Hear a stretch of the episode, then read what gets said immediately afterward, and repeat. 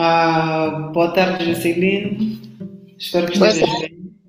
E muito obrigado, muito obrigado por ter aceito este convite, participar neste ciclo de conversas com empreendedores, líderes e que podem nos ajudar a influenciar e a prender mais gente nessa agenda do desenvolvimento do empreendedorismo. Não sei como é que está, como é que está o seu dia e como é que tem passado. Boa tarde, Anésio. Muito obrigada pelo convite. Boa tarde a todos que nos acompanham. Uh, felizmente estou, estou bem. Não são uh, bons tempos esta passagem de inverno, verão, mudanças de temperatura. Não estou 100% de saúde, mas estou 100% de uh, boa disposição para, para a conversa. Certo. Eu também não estou 100% de saúde, também estou com, com esses problemas. Bom, então vamos tentar fazer algo um pouco mais flexível, mais, mais cordial e que o pessoal que ficou à espera que possa pelo menos gostar e, e se motivar com a conversa. Bom, eu primeiro gostava que a Juscelino se apresentasse quem é, acho que melhor do que ninguém pode se apresentar, dizer quem é, o que tem feito, só para quem não, quem não a conhece possa se situar e poder acompanhar a conversa melhor. Bem, de forma resumida, uh, Juscelina uh, é uma jovem mulher empresária, empreendedora. Eu tenho uh, negócios em diferentes áreas, mas a minha primeira empresa e a minha bandeira é uma empresa de consultoria e formação em áreas ligadas à gestão, à tecnologia e ao empreendedorismo. E também fui até há duas semanas atrás a presidente da Associação Nacional de Jovens Empresários. Uh, continuo sendo uh, diretora do, da Rede Global de Empreendedorismo em Moçambique. Faço parte de outros movimentos associativos, também já fiz, e basicamente sou uma pessoa uh, dedicada não apenas à promoção do empreendedorismo, mas de fato a, a fazer o empreendedorismo acontecer. Só para situar, bom, eu conheço a Juscelina através da Sofia Cassi, mas na verdade não foi através dela, eu já conhecia antes, quando eu estava desenvolvendo o trabalho sobre desenvolvimento do setor privado em Moçambique, então conversei com diferentes associações. No entanto, foi quando cheguei a Ange então, o Flávio Kembo e o. esqueci o nome, que era secretário, acho que era seu vice-presidente, também já tinham falado muito bem de ti. Então, desde lá eu queria a encontrar e poder conversar. Então, estou muito feliz mesmo com, com esta oportunidade. Obrigada. É bom saber. Bom, só para começar, eu gostava primeiro. Uh, falando do mundo do associativismo empresarial, do mundo do empreendedorismo, ah, falando nesse, do negócio formal no caso, que pelo menos temos notado que foi muito dominado por, por homens e dominado por pessoas adultas, pelo, menos cá em Moçambique, quando eu fui fazendo mesmo trabalho na CTA, eu fui notando que há uma grande dominância, que os espaços de poder eram centrados em homens e pessoas adultas. Eu gostava de saber se a Juscelino, quando começou, constatou isso e se foi desenvolvendo uma abordagem de como ser empreendedora, empresária, baseado nesse facto, ou se esse facto de alguma forma a, fez tomar alguma ação e definir a Juscelina enquanto, enquanto empreendedora. Bem, de fato, eh, vou, vou fazer uma ressalva aqui, que jovem em Moçambique é dos 18 aos 35 anos, portanto, já somos adultos.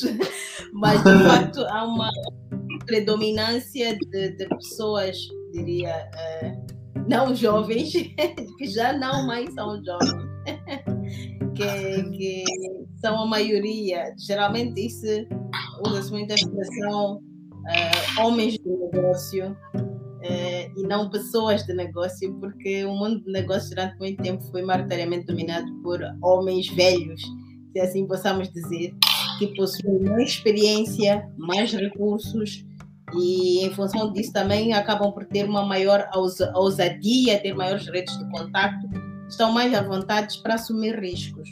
a, a mulher, por sua natureza, mas também por, por causa de questões de gênero, a forma como nós somos educadas e socializadas, muito cedo assumimos responsabilidades familiares, eh, mas também somos, somos limitadas por crenças limitantes, por vários fatores eh, biológicos, como ser mãe e não só, que acabamos por colocar em segundo plano eh, a carreira profissional.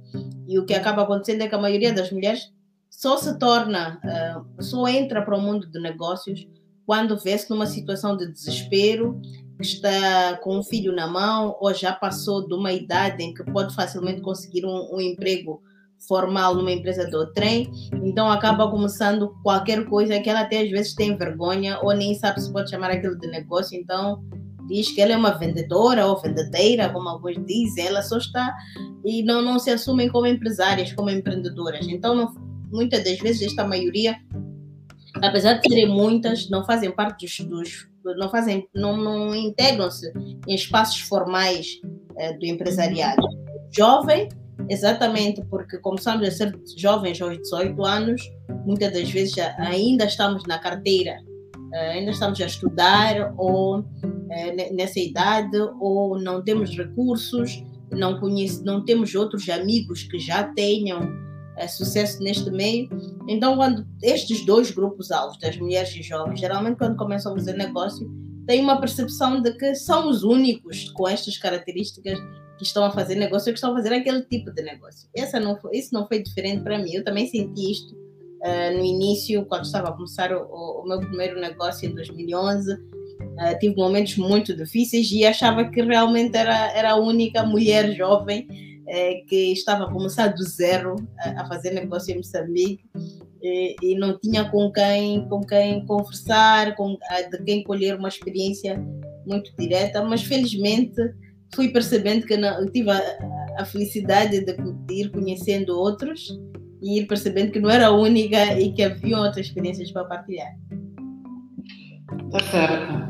Mas, ok, mas olhando para o tipo de negócio que a Juscelina faz, ah, porque eu fui notando que, por exemplo, as mulheres estavam muito é, na gastronomia, na restauração, que de alguma forma estavam no mundo, estão no mundo empresarial, tipo, grande maioria, mas em espaços que se olhamos para o espaço doméstico, praticamente é o mesmo que fazem lá, mas só foi transportado para, para o mundo empresarial.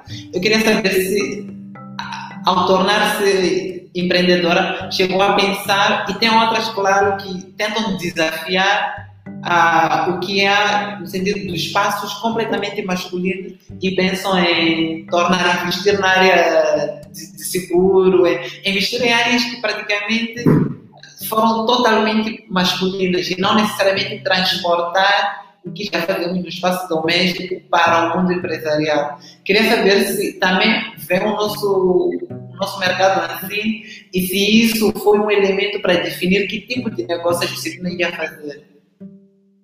Ok, não. Isso na verdade não foi um elemento, mas eu, eu, eu também noto e, e concordo que é, que é uma verdade. Eu acho que já eu tive o, o privilégio de ter um pouco dessa desconstrução é, que me permitiu não pensar nisso como um fator quando eu tomei a decisão. Já agora, embora existam, também não são assim tantas mulheres é, que são donas de empresas de consultoria uh, em Moçambique, em comparação com os homens, exatamente pelos fatores que eu mencionei, pela, pela experiência, que são donas ou que são mesmo consultoras, por causa da experiência, das redes de contato. A consultoria é um setor muito, muito específico e até muitas das vezes dominado por velhos estrangeiros, se não, se não for a dizer até brancos, que têm realmente maior uh, experiência, mas também têm maiores redes de contactos com as instituições de poder, eh, sejam instituições internacionais, que são a maioria dos financiadores de estudos e pesquisas que ocorrem em Moçambique, mas também têm, têm esta maior uh, capacidade de influenciar até os governos e não só a desenvolver este tipo de trabalho. Obviamente, há outras, outras oportunidades no ramo de consultoria com outros tipos de organização e que também têm, têm que ser aproveitadas e também é um dos ramos eh, que eu, através de, das, minhas, das minhas empresas, mas também individualmente, tento ocupar. Agora, Uh, eu tive, eu, eu, tenho da formação, eu sou formada na área de comércio, que é na área de gestão, mas tenho especializações na área de gestão financeira e tecnologias. E, e ao fazer esta formação, já na minha turma de tecnologia, eu era, uh, cheguei a um ponto em que era a única mulher na turma. Então, uh, tive este privilégio de cedo habituar-me com esta ideia de que é possível ou, uh, as mulheres estarem em meios onde só estão dominados por homens ou só, só sobraram homens interessados e, e não estarmos lá. Então, quando eu tive que tomar a decisão sobre eh, que negócio iniciar ou o que fazer, eh, naturalmente eu já não tinha este, este receio de, de, pensar que é uma coisa de homens ou porque que eu não faço. Eh, acho que também eu gosto muito de cozinhar, mas não acho que sou a melhor cozinheira do mundo. Então, não, não acho que eu seria, não, não escolheria esta área porque eu acho que eh, eu teria que me dedicar mais para me especializar em alguma coisa que eu realmente fiz, quisesse fazer. E eu acho que às vezes há uma tendência, eu acho que há homens que cozinham melhores do que mulheres. As mulheres fazem muito, mas não quer dizer que nós somos as melhores cozinheiras do mundo, não quer dizer que nós somos boas em todos os tipos de prato. Eh, as mulheres, regra geral, as mulheres arranjam melhor cabelo do que os homens. Isto é é, é, é, natural. Há um outro homem que entra nesse espaço, mas eu acho que as mulheres aí continuam a, superar. É, existem outros setores que são normalmente dominados por mulheres porque realmente são não eu não penso que são naturais mas são espaços onde as mulheres têm mais oportunidades como estava a dizer no meio doméstico que em casa dizem ah vai brincar com as bonecas e ela começa desde cedo a trançar ela vê a mãe a se maquiar, ela vê uma série de coisas e começa a brincar com aquela coisa de maquiagem. Os meninos dizem, ah, deixa isso, isso não é para menino. Então, na sua maioria vão optar por estes espaços. Mas o, o que eu quero dizer com isto, com, com o princípio de, por exemplo, eu fui a única mulher na área da tecnologia no, no, último ano do meu curso, é que quando tu dás oportunidade a uma mulher de entrar numa outra área, ela automaticamente começa a pensar que ela tem várias, várias alternativas. É, eu disse, eu, eu, gosto muito de cozinhar, mas não sou a melhor cozinheira do mundo. Eu não sou nada boa em coisas como maquiagem, arranjar unhas, essas coisas. Se eu não for ao salão, eu tenho mesmo que me virar à sorte. Então, todas as mulheres são tão boas assim, ao ponto de iniciar como um negócio nas áreas que são tipicamente vistas como femininas. E como eu disse, porque às vezes a mulher começa o negócio não por uma decisão proativa, dizer eu tenho uma alternativa de preparar um CV e submeter, eu tenho uma alternativa de começar um negócio. Qual é o negócio que eu gosto, que eu acho que eu sou realmente competitiva para eu fazer? Mas porque nós começamos o negócio porque somos abandonadas por um homem com uma criança nas mãos e não temos nenhuma rede de suporte, eh, às vezes não temos a formação adequada em nenhuma outra área, eh, às vezes não temos experiência profissional e, e, e, como mulheres, muitas das vezes até somos condicionadas uh, a situações extremamente embaraçosas de uh, termos de dormir com alguém para conseguir um emprego. Então, começamos este negócio, procuramos saber qual é a minha habilidade, a minha inclinação natural, uma experiência que eu já tenho, que eu possa começar um negócio com poucos recursos e muito rápido. Porque eu já cozinho em casa, deixa eu cozinhar para fora. Então, eu acho. Exatamente. Eu para mim, onde eu achei que eu realmente era boa, é que é, eu, eu tenho uma, uma habilidade natural para ensinar, tenho uma habilidade natural para explicar, é, para entender fenômenos, fazer análises e para, para conceber é, sistemas nem sempre necessariamente para uh, criar totalmente uma coisa nova, mas para ajudar as pessoas a perceberem como porem as suas ideias a funcionar. E é por isso que eu, que eu achei que criar uma empresa que era de consultoria e formação e trabalhar muito nesse setor faria muito sentido para mim, porque não, não me daria muito trabalho e não tinha custos uh, iniciais muito altos. É, eu acho que é o mesmo processo de decisão que as mulheres que escolhem estas outras áreas, mas eu filo eh, com, com opções. Eu fiz isso uh, num momento em que eu podia escolher entre iniciar um processo de procura de emprego agressivo ou criar o meu próprio negócio. Eu optei por criar o meu próprio negócio. que até então está se dar muito bem.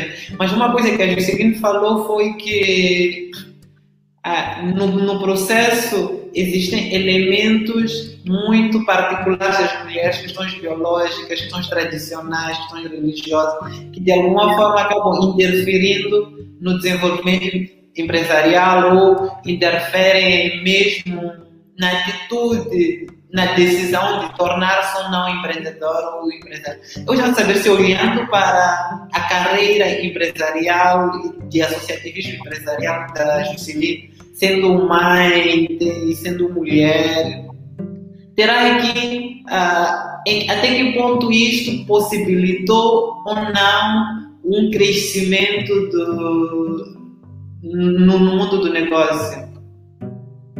É, olha, vou, vou, separar o, o fator é, ser, ser, mulher, ser mãe, porque acho que esses dão, dão mais trabalho do que, do que oportunidade.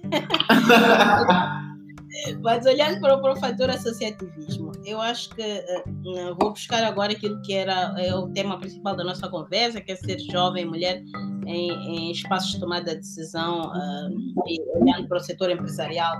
Eu acho que o, o, associativismo, ao contrário do que muitos pensam, é, é uma, das, é uma das melhores portas para qualquer jovem, para qualquer mulher, para qualquer cidadão que não, que não tenha uh, nascido com as portas abertas, diria assim. Que muitas das vezes nós dizemos, ah, mas aquela pessoa deu-se bem, ou, ou está a ter sucesso porque tem facilidades, ou porque tem, em Moçambique usa-se muito o termo costas quentes, porque tem um familiar ou um amigo, etc. E a maioria dos, dos cidadãos não tem. Mas a questão que nós temos que fazer, que, é, que eu penso que é mais importante, é qual é a vantagem que este indivíduo tem por ter estas, eh, esta facilidade, estes familiares, ou estas ou como é que ele, o, o, como é que eu poderia ter estas mesmas vantagens? E para mim a palavra-chave muito simples é redes de contatos. O que nós uhum. queremos não é saber se é meu pai, se é meu tio, se é meu irmão, se é meu amigo. Eu quero saber que esta pessoa me conhece, que esta pessoa se torna acessível para mim e que se eu precisar de algum contato, de alguma informação, de alguma, eh, de alguma facilidade, diria, eu sei com quem contar em cada tipo de instituição. E para mim, um dos, uma das maiores vantagens, um dos maiores poderes do associativismo é exatamente este. Nem sempre se traduz no fato de alguém nos dar uh, de forma muito fácil uma oportunidade de negócio, ligar e dizer: Alô, Anésio, uh, temos aqui uma oportunidade para tu fazeres bolo, mil bolos para o Ministério X. Não vai ser isso. Mas o que acontece é quando nós estamos sozinhos, como eu disse quando estava a começar, é que quando há estas oportunidades para fazer bolo, ninguém te informa. Tu só vês no jornal que uma empresa foi adjudicada a oportunidade para fazer mil bolos. E tu pensas que foi uma simples corrupção ou uma facilidade daquele indivíduo. Mas só a chance que ele teve, primeiro, de concorrer, segundo, de estar num meio em que ele tem acesso a modelos de propostas que são apresentadas às instituições públicas ou privadas, como é que se apresenta uma proposta para poder fazer bolo a uma instituição como esta?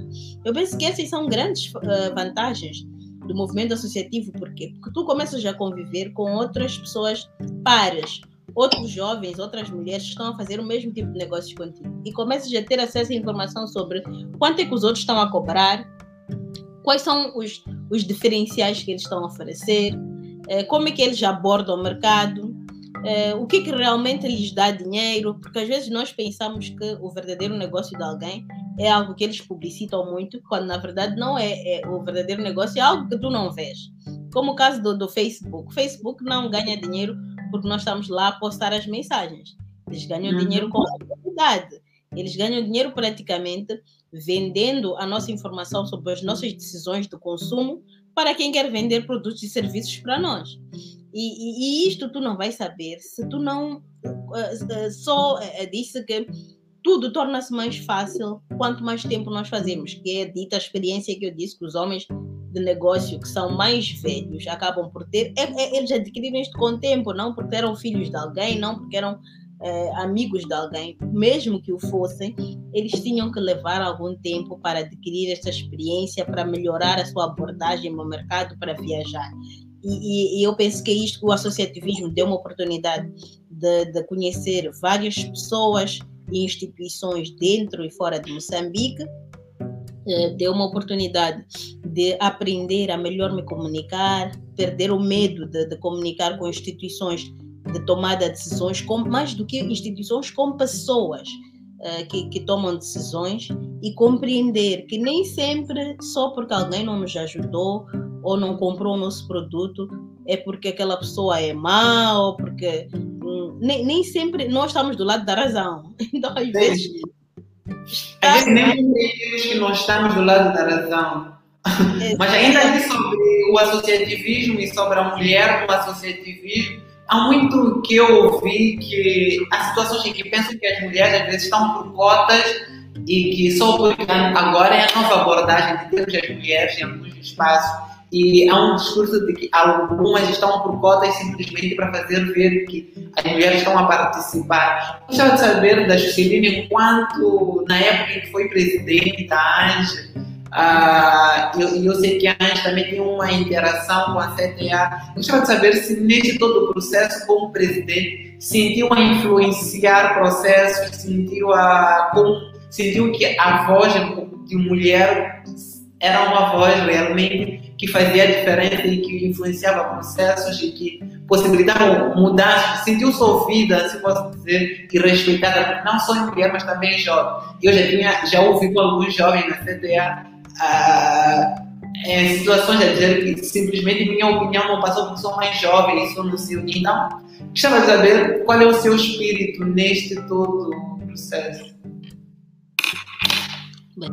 Eu gostaria de falar uh, em particular uh, da CTA. Eu diria assim que, uh, no geral, durante o meu tempo como presidente da ANJ, felizmente consegui ver cada vez mais mulheres jovens a aderirem ao, ao movimento, a ANJ, a participarem, a uma vez e voz, e a mostrarem que realmente estão não só a fazer negócios, mas também estão, têm capacidade para contribuir para melhorar uh, os negócios de outras mulheres, uh, transferindo conhecimento, ensinando, mas também participando mesmo de projetos concretos que, que apoiassem. A minha opinião no geral, e, e eu própria com o tempo isto, uh, esta, esta maior abertura, eu nunca senti, enquanto presidente da ANGE, que era menos ouvida ou menos privilegiada por ser mulher. Uh, e a minha opinião no geral é que se há jovens que não são ouvidos em organizações como a CTA ou como qualquer outra, há também pessoas não jovens que também não são ouvidos. Este é um primeiro aspecto. Segundo, okay. Queremos, como, como jovens, como empresários, como empreendedores, como moçambicanos, influenciar políticas do governo, é criar programas é influenciar as instituições que têm oportunidades de negócios, que têm linhas de financiamento, que têm programas uh, para promover o, o, empresariado, a criarem facilidades ainda maiores para os jovens, para as mulheres, porque este, este grupo-alvo tem, tem maiores dificuldades ainda do que o empresário normal. Como eu disse, porque não temos tanta experiência, às vezes os requisitos que são exigidos pressupõem que nós já temos vários anos de experiência de negócio e que o nosso negócio já está estável, quando não é a realidade, mas podemos ter uh, negócios inovadores ou soluções reais para problemas que, que são que são que, são prementes para a nossa sociedade. Então, se não somos ouvidos em, em plataformas como a CTA, nós podemos entrar em, em, em, organizações juvenis empresariais como a ANJ, podemos entrar em outras organizações uh, empresariais que não são a CTA, é um primeiro aspecto. Podemos criar nossos próprios movimentos empresariais. Eh, se nós não somos ouvidos, provavelmente é porque nós não temos uma proposta concreta, é um aspecto alternativo. Segundo, pode ser porque nós não nos estamos a unir a pessoas ou entidades que têm características semelhantes às nossas. Se nós chegamos numa. A CTA é uma organização muito grande, diria, em expressão em inglês é mainstream. Te, congrega várias organizações empresariais que não são só de jovens e a preocupação principal deles não é ouvir o que o jovem ou a mulher diz. O jovem e a mulher é um é mais um pilar, é um, uma pequena componente. Mas as preocupações são gerais. Então eles Aí, não. Tá, porque essa é uma, é uma das questões que eu sempre me coloco. se realmente estão, estamos preocupados em não necessariamente com o problema do jovem, mas com o problema do empreendedorismo, do desenvolvimento do setor privado e que o jovem de alguma forma está lá e tem que desenvolver. Eu era da opinião de que na formação dos pelouros, por exemplo, não necessariamente criassem um espaço do jovem das mulheres, pelo menos a nível da grande organização. Porque ao fazer isso, estamos a discriminá-los, como se vocês tivessem problemas que são específicos vossos e não necessariamente e, e não e vocês não fazem necessariamente todos os outros problemas, porque acabam ficando excluídos de alguns processos e ficam a atender problemas da juventude e da mulher, sei lá. Não, na, na verdade, eu acho que existem realmente é, problemas muito específicos dos jovens ah, e das mulheres. Eu, eu tenho uma, uma, opinião muito particular e, e, e acho que é, é, particular, mas é, é uma opinião partilhada uh, por outras pessoas, por outros jovens, que a bandeira do empreendedorismo como tal, muito específica, apesar das pessoas dizer, ah, mas todo mundo é empreendedor, eu penso que todo mundo é empresário. Todo mundo pode ser empreendedor, todo mundo tem a capacidade de o ser, mas uh, muitas das vezes a agenda genérica para todos os setores está mais presa com aspectos burocráticos uh, setoriais, vamos dizer, por exemplo, no setor do transporte, porque o, o, o, subsídio que o governo está a dar não está a compensar, as tarifas que são cobradas, temos que aumentar o preço do transporte, as estradas não estão boas, etc, etc. Qualquer jovem que entrar nesse setor vai ter os mesmos desafios que tem uh, os, outros, uh, os outros membros desse setor, mas, no geral, existem características próprias dos jovens que às vezes até nem são problema, são soluções que é e, e que não estão presas a um único setor, que tem a ver com o fator inovador, que é trazer realmente coisas novas como negócio, que é uma característica muito forte dos jovens. Não quero dizer que as pessoas é, mais velhas não possam ter, mas está mesmo associada a, componente ser jovem, porque nós estamos mais frescos. Esta mesma falta de experiência que é visto por um lado, também por outro lado, faz com que a mente tenha, ainda não esteja frustrada com muitos processos, muitos aspectos uh, sociais, então inove.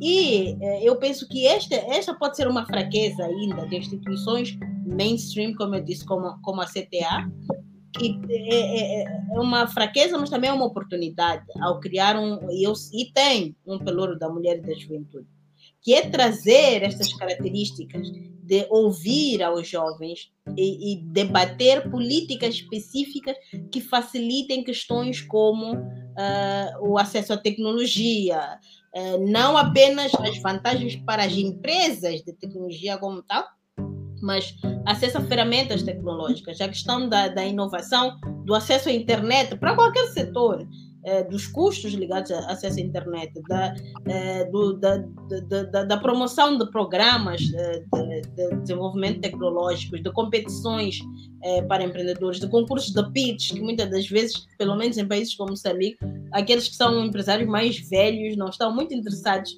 nestas abordagens. E no que tange, por exemplo, as mulheres, é ter mesmo uma agenda, agenda de gênero que, que consegue ser transversal aos vários setores do negócio, não é de um pelouro específico. E, e o, que, o, o, o, que eu diria com isto é que é, é, não, não, não, não seria fácil em cada pelouro, cada pessoa repetir. Agora, obviamente, tem de haver em todas as instituições, em todos os pelouros, uma mulher, um jovem, porque este, este departamento, este pelouro, tem exatamente este trabalho de puxar. E estavas a dizer antes que há uma perspectiva de cá estão a pôr as mulheres só para fazer números. E, e há uma, uma outra corrente de voz que ouço muito que diz ah, essa mulher foi colocada, até mesmo na política, essa mulher foi colocada, mas ela é, ela é incompetente, ela nem sabe o que, é que está a fazer. As mulheres estão a ser postas, mas elas não têm competências técnicas. Quantos homens são colocados em posições de, de decisão que também são extremamente competentes? cometem decisões que são uma aberração completa. Quantos empresários homens já foram, já foram acusados de burla, de falsificações, de, de não ter entregue o trabalho como deve ser, de ter falhado? Ou que a secretária aí que faz o trabalho. Exatamente. é, é uma questão de oportunidade, é uma questão de experiência, é uma questão de exposição, mas acima de tudo é uma questão de preparação. E se nós queremos que as mulheres sintam esta, esta vontade, tenham este desafio, vamos ter de incluí-las. Obviamente, existem mulheres competentes, existem mulheres que já têm experiência no associativismo, no empresariado, que devem sim ser privilegiadas e dadas mais oportunidades, porque elas não só podem puxar, podem ter maior capacidade de desenvolver programas que puxem para outras mulheres, mas acima de tudo penso que podem inspirar. Mas às vezes, quando nós colocamos também uma mulher que não é assim não é necessariamente famosa, não é muito competente, mas damos a ela uma oportunidade. Nós mostramos que toda e qualquer mulher pode ter um, um, um, espaço, uma vez, uma voz. E as outras começam a sentir este desafio de dizer: se aquela entrou, acho que eu também posso entrar. Então o negócio é para todos, não é só para aquela mulher que já pôs fato, pôs salto alto, pôs uma maquiagem toda bem feita, é, do, é da, da primeira classe. Eu também, que estou de capulana, uh, mas que estou a vender os meus biscoitos, também posso ser representante de um pelouro uh, de mulher empresária, ou de mulher empreendedora, ou de mulher do setor informal. Uh, seja muito isso na beira. Sim, então não, não tem. acho que há um desafio, não, não é para proliferarmos. E, e, eu estou a dizer, quero com isso dizer que eu sou tão contra ter muitos homens em posição de liderança que não entendem nada da área onde estão, não sabem nada do que estão a fazer, assim como sou contra colocarem mulheres nas mesmas condições. Mas se. A conversa está muito boa. Eu fiquei com duas questões. já estou a ver, já estou aqui a controlar o tempo. Fiquei com duas questões. Uh, primeiro, eu estava aqui a ouvir a Juscelina falar de de questões que de alguma forma limitam o desenvolvimento empresarial dos jovens, que são da experiência. Mas quando estava a falar, eu estava a pensar em outros fatores. Também falou a questão da burocracia, mas eu depois comecei a pensar talvez, em coisas que também não é só do jovem, mas é sim do desenvolvimento, que limita o desenvolvimento de qualquer empresário. O fraco poder de compra local, uh, alto custo do, do crédito bancário, as altas taxas de imposto, tudo isso que vai para o empresário. E eu queria, talvez, aproveitar que a Juscelina está aqui, pensar em que tipo de ação, considerando este contexto, que ações realmente podem ser desenvolvidas ah, de forma eficaz para que realmente ah, tenhamos um desenvolvimento do setor privado moçambicano e muito que incide muito sobre desenvolvimento de jovens empresários? Bem, eu acho que há, há, há alguns níveis de, de, de intervenção, uh, mas quase todas as intervenções, para mim, passam sempre por uh, advocacia ou alteração uh, de políticas que sejam mais favoráveis. Fazer negócio em Moçambique é muito caro, eh, eu digo às vezes, há muitas, fora os setores que nós mencionamos, eh, muitos moçambicanos, principalmente muitas mulheres, fazem muito negócio que é a base da importação eh, de produtos acabados. Eu vou dar isto como, como um exemplo para dizer: trazem roupas, trazem sapatos. Se tu vais sozinho ver online o preço destas roupas, destes sapatos nos países de origem, às vezes são coisas que lá estão equivalentes a 500 meticais, mas quando chegam aqui estão à venda a 3 mil meticais. É, por um lado, nós podemos achar, ah, mas estes moçambicanos gostam de fazer tudo caro. Mas, na verdade, os custos em termos dos impostos, das taxas, é, tanto no processo de importação, o custo do transporte, assim como os impostos cá, as multas que caem sobre, sobre os empresários, são tantas. Por exemplo, mesmo se olharmos para o setor da agricultura, o custo de água, de energia ou qualquer negócio, Basta que essas entidades vejam a tua placa, dizer que aqui é um salão de cabeleireiro, aqui é um negócio, eles automaticamente vêm e sobem uh, os custos todos, sem querer saber se tu já fizeste lucro ou não. E considerando, estava já a dizer que o mercado, nosso mercado ainda é muito pequeno. Então, se nós quisermos fazer um, uma, uma advocacia interna, vamos fazer uma advocacia para redução de alguns destes tipos de custos, pelo menos nos primeiros anos uh, do, do negócio, para que os negócios possam sobreviver. Eliminar esta questão de, a qualquer momento, de qualquer maneira, temos inspeções eh, não avisadas nos, nos negócios, porque nós queremos é, é melhorar. E o que acaba acontecendo é que isto incentiva muito a corrupção, porque os agentes eh, reguladores vêm sobre a chancela de que ah, a lei permite, eu vim fazer uma visita surpresa, quero ver as tuas contas, quero ver a tua organização, mas eles são muito, eles são seres humanos, às vezes mal pagos, às vezes mal preparados. Quando chegam lá, na verdade, eles querem é uma comissãozinha para nem, nem te ajudam realmente a melhorar o negócio e deixam e perpetuam esta, esta questão. Este é um lado. O segundo lado, quando nós olhamos para. Esta é uma, uma ação que eu acho que tem que começar a ser um desafio nosso enquanto empresários, tem que ser. Eh, se nosso mercado é pequeno, por que, que nós não começamos a pensar mais em negócios que nós podemos fazer exportando? Não, não podemos. Nós temos países em África e no mundo que são de expressão portuguesa, são poucos, mas juntos têm um mercado muito amplo. Temos países vizinhos de Moçambique e temos acordos como a Goa para exportação para a Europa, a, desculpa, a Goa é para Estados Unidos, há acordos com, com de, de, econômicos com a Europa e não só. E acho que nós não estamos, principalmente nós jovens, que eu disse temos uma capacidade inovadora, criativa, temos que começar a explorar mais como é que podemos aproveitar oportunidades em outros mercados vendendo produtos e serviços que são diferenciados uh, aqui em Moçambique. É, é, uma outra perspectiva. A última perspectiva eu acho que é, uh, e a, se calhar a mais importante, há de ser a industrialização, mas não esta industrialização que nós pensamos que é apenas criação de grandes empresas, grandes fábricas de processamento de castanha, de amendoim, de pneus, mas é tornar o moçambicano singular, os pequenos, os com baixos recursos em pequenos processadores de frutas, de massa tomate, de chinelos, de, de produtos para cabelo. Quanto mais pessoas estiverem a fazer negócio e a ganhar dinheiro, mais, maior poder econômico local nós devemos de ter e mais pessoas para comprarem os produtos e serviços de uns de outros já devemos de ter. Ok. Para terminar, gostava de saber da Jusceline uh, quais são as figuras, as pessoas, do empresariado ou não, que de alguma forma tem iluminado ou tem inspirado aquilo que é a tua atitude no empresariado. Talvez se destacaram homens e mulheres. Não sei se tem pessoas que se têm lido, têm acompanhado a trajetória, têm se inspirado e têm. Bem, eu, eu, tenho um pouco de dificuldade de responder essa pergunta e não gostaria de mentir. não tenho, não tenho particulares eh, que, nas quais me inspirei.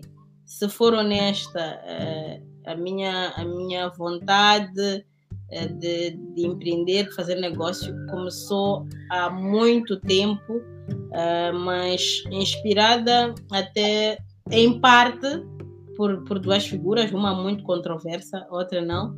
Uma que é a, a Oprah Winfrey, porque acho que ela tem um, um percurso é, impressionante como uma mulher negra num país que ainda tem bastante casos de racismo, como é os Estados Unidos, apesar de ser uma economia desenvolvida, o espaço para os negros ainda é bastante limitado e contra todas, todas, todos os prognósticos, ela conseguiu tornar-se uma das mulheres mais ricas do mundo e uma das, mulher, e uma das mulheres negras mais ricas do mundo.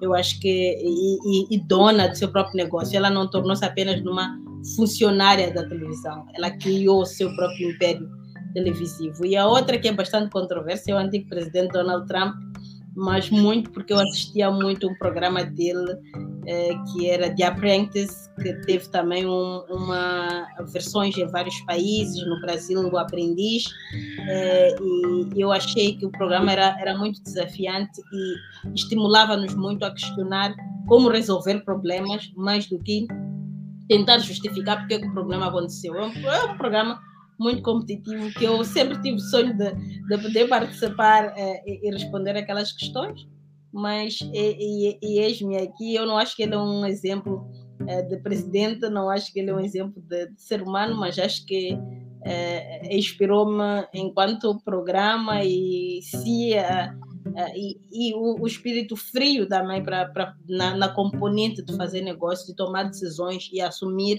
os seus erros. Uh, nessa perspectiva, eu acho que orientou-me e, e inspirou-me enquanto programa. Mas neste momento, fora isso, eu acho que admiro o percurso de diferentes pessoas, mas não tenho informação suficiente. Eu acho, sobretudo aqui em África, uma das grandes, maiores limitações que eu tenho é realmente conseguir ver por dentro da, desta empresária, ver por dentro deste empresário qual é o seu percurso, para eu dizer, ele me inspira porque eu posso copiar, eu gostaria de copiar aqueles passos. Eu não, eu não sou uma pessoa que gosta muito de me focar no resultado, mas sim no processo. E é isto que eu sinto que falta. Tá certo. Não, antes de terminar, não sei se teria uma questão para mim, só para não ficar num processo em que, em que ficaria. Talvez colocaria duas questões. Então, se és, é, qual é o tipo de negócio que fazes e o que é que achas que, que por que, que achas que os jovens moçambicanos não participam muito no associativismo empresarial? Bom, primeiro, eu não faço nenhum negócio, simplesmente interessei-me. Eu fiz uma formação agora, fiz o meu mestrado e, era, e foi totalmente só para o desenvolvimento do setor privado Uh, estudei a CTA na sua interação com os doadores e com o Estado. Não tive oportunidade de entrevistar diferentes pessoas, tanto do lado do, dos doadores, uh, assim como os empresários que criaram a CTA uh, e os que estão lá agora. Fiz um estágio na CTA de um, três meses, depois fui à Beira, fui conhecer, conhecer a delegação da CTA a nível dos distritos a nível da própria. Então, foi, fui me entregando para conhecer, para estudar, mesmo com o intuito de terminar a minha formação. E daqui a pouco vai sair o meu artigo em torno disso, em torno do que compreendi deste todo o processo. Agora, então, aí é para responder o porquê tenho esse tanto interesse em estar nesse espaço de desenvolvimento do setor privado. Por isso, criei um canal realmente que era para eu continuar com isto quer continuar a conhecer histórias e talvez ensinar outros ou influenciar através da história de outras pessoas. Então, é por aí que eu me interesso. E agora, por que os jovens não estão no associativismo? Eu, eu não sei se não é só. Eu acho que não são só os jovens, mesmo os outros.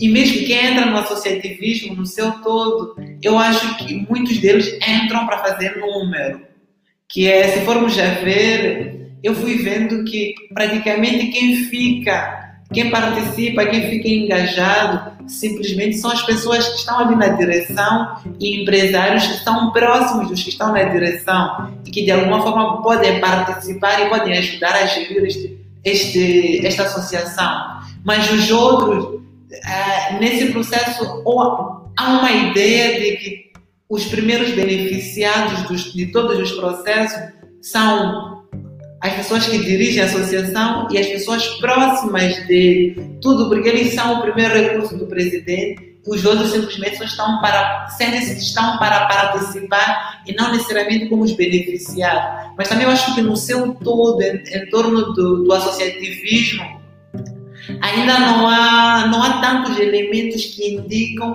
uma ação grande e que tenha, um, uma, que tenha efeito desde o nível central ao mais, mais, ao mais baixo.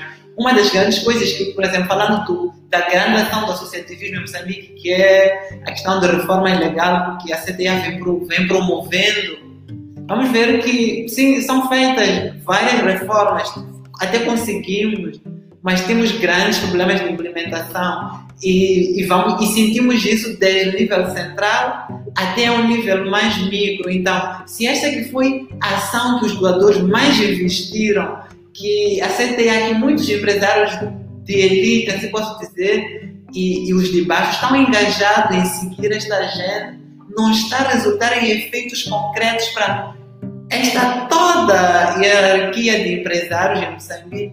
Por que, as pessoas vão crer neste todo movimento? Eu acho que é por aí que as pessoas não acreditam muito. Eu, uma vez eu estava, uma das coisas que quando eu estava em Caia, uma das coisas que, que, a, que a pessoa disse foi: ah, já chegou aqui o, um dos representantes, mas o que eu vejo é. Nós, ou melhor, ele disse, nós vimos várias coisas, nós assistimos pessoas a darem dinheiro, vimos na televisão presidentes de associações a receberem dinheiro de, dos bancos e de outros, mas esse dinheiro nunca chega aqui, sempre só vimos nas telas, e quando chegam aqui só queremos falar de problemas, de por que nós vamos entrar nessa toda agenda, por que, que vamos influenciar. Eu acho que é mesmo por conta destas redes e do efeito da ação do, associativismo. Então. Gostei muito da resposta. espero que como eu já não sou presidente de, de, nenhum movimento associativo empresarial, espero que aqueles que estão em frente aos movimentos associativos empresariais reflitam em torno desta, desta tua resposta, que tem muito de verdade é, e, e, deixa muito de desafio para, para esse setor, que é realmente haver uma agenda inclusiva, consensual, que a maioria sinta que pode fazer parte, pode contribuir e possa defender a causa porque vai lhe beneficiar e não apenas ter a sensação de que é um vai beneficiar a alguns e não a todos. Muito mas obrigada. Antes de terminar, mas isso não, é, eu acho que não é um elemento exclusivo de Moçambique. Nós só temos o nosso modo operante. Mas quando eu li um pouco sobre mesmo associativismo na França, por exemplo, eu estava a ver que tem um MEDEF e tal. Em, em tudo, os maiores beneficiados são os que têm maior poder econômico, porque por lá a participação no associativismo é muito por quem tem maior poder econômico, quem, as associações que pagam melhor cota, então tem melhores posições. Então acaba que às vezes associações de jovens não participam da, do grande núcleo de decisões, por exemplo. Então, logo, e jovens são os que têm menos recursos, são os que têm menos experiência. Então, fica aqui essa desigualdade. Então, há uma desigualdade que é realmente algo global, mas tem outros elementos que já deixam assim a, a desejar. Mas se calhar só para terminar, o que eu queria dizer é que realmente eh, eu mantenho o, o posicionamento de que a maioria dos, dos, das pessoas, do cidadão, dos jovens, das mulheres, ficam muito na posição de beneficiário. Ficam à espera que os outros façam por ele e lhe dê espaço à mesa. Isso não vai acontecer. Não. Isso não aconteceu nem na política, nem em nenhuma parte do mundo. Todo o processo inclusivo foi porque uma pessoa deficiente, mas com mas agredida, negou hum. não poder entrar no banco porque não havia uma rampa ou conseguiu apelar, chorar no meio, no, na porta de um banco, até que uma pessoa que não tinha aquele problema sentisse esta sentisse compelida a iniciar um movimento de pressão para que todas as instituições, pelo menos públicas, tivessem uma. Ou porque o pai ou mãe de uma criança com deficiência achou injusto esta discriminação para o seu filho, iniciou um movimento que incluiu outras mães com, com necessidades eh, eh, similares. E o que acontece muitas das vezes é que realmente nós dizemos ah, aquele só vai beneficiar a Juscelina e os seus amigos, ou aqueles que estão próximos dela, então eu nem vou. Vai! Puxa, se todos forem, não vai haver espaço para poucos decidirem. E como eu disse, se não há espaço na ANJ, se não há espaço na CTA, se não há espaço nos movimentos que existem, o que, que está a travar a ti de criar o teu movimento, ir buscar também o teu dinheiro no doador e começar a fazer a pressão e dizer aquele movimento que vocês estão a financiar só comem entre eles para nós chegar. Mas não, não terreno, nós queremos fazer a mudança, nós temos capacidade de fazer a mudança. Estou a dizer que para mim são duas alternativas. Ok. De os que existem ou um novo movimento. Todos nós que ficamos em casa a reclamar ou ficamos nos nossos pequenos movimentos a reclamar, existe um, um, um pequeno lado de, de incompetência ou cobardia que é certo. dizer, vai buscar o dinheiro, mas depois venha aqui dividir comigo eh, de forma igual.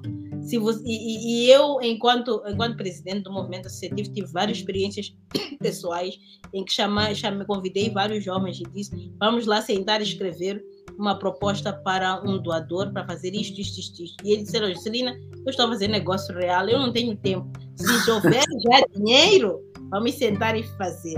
Se não há dinheiro, Faz lá, depois me chama. Eu posso participar parte de implementação. Quem não quer participar na parte de implementação? Todo mundo quer, eu também gostaria. Eu gostaria é a parte mais fácil. Só faz, recebe e vai embora. Agora... Não, eu dizia, pelo tempo de serviço que eu tenho, até hoje gostaria que alguém do governo ligasse e dissesse, Joselina, tem aqui um fundo para ti, só porque trabalhaste no, no associativismo juvenil. Mas até hoje isso também não acontece. Eu sei que eu tenho que, tenho que ir ao terreno, escrever uma proposta que mostra que eu vou realmente resolver ou entregar um serviço a eles que justifica o dinheiro deles. Fora todos os aspectos de corrupção que a gente possa levantar e que possam ser verdades, há um comodismo uh, em qualquer parte do mundo. Mesmo na França, se os jovens se levantarem, talvez na Europa a juventude é inferior uh, em termos de números, mas aqui em África a juventude é a maioria. Se nós não levantarmos, se mais jovens não fizerem o que tu estás a fazer, criarem debates, o que é que nos trava de fazer? Hoje em dia a tecnologia está acessível para todos.